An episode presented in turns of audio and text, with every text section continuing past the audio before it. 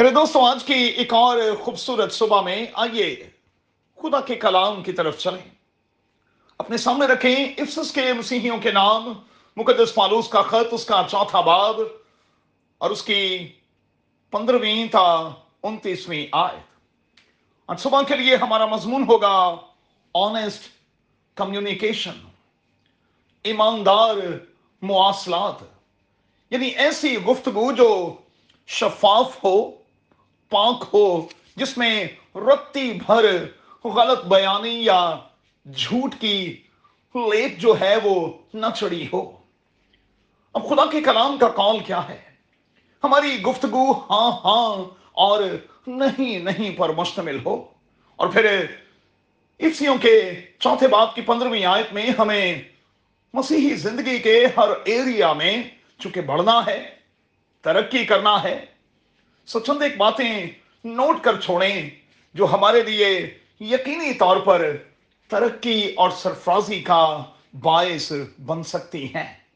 خاص طور پر زبان کے حوالے سے چند ایک باتیں مہربانی سے نوٹ کریں۔ پہلی بات، ہماری گفتگو ایسی ہو جو دوسروں کے لیے ترقی کا باعث ہو۔ افسیوں کا خط اس کا چوتھا باب اور اس کی انتیسویں آئے دوسری بات اچھا ہے کہ زیادہ سنیں، کم بولیں، کیونکہ بہت بولنا خطا سے خالی نہیں۔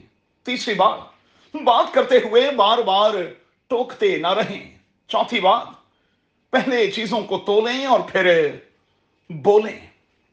پانچویں بات، اچھے لفظوں کا چناؤ کریں۔ ہمارا کلام جو ہے وہ پرفصل اور نمکین ہونا چاہیے۔ چھٹی بات، خاموش رہنے کی بھی عادت اپنائیں۔ ساتویں بات، اختلافات کی صورت میں فوری رد عمل نہ دیں، انتظار کریں، صبر سے کام لیں۔ خدا سے پوچھیں کہ مجھے کیا کرنا چاہیے۔ آٹھویں بات بلیم گیم سے بچیں۔ نامی بات، غلط ہوں تو تسلیم کریں۔ اور بہتری کے لیے وقت مانگ لیا کریں۔ دسویں اور آخری بات، فوری طور پر وعدہ نہ کریں۔ خاص کر تب جب نبھانے کی پوزیشن میں نہ ہوں۔ اور اگر آپ سمجھتے ہیں کہ مجھے میری زبان پر کنٹرول نہیں، تو پھر خداوند سے آج کی صبح میں کہیں آئی خداوند، تو میرے منہ پر اپنا پہرا بٹھا۔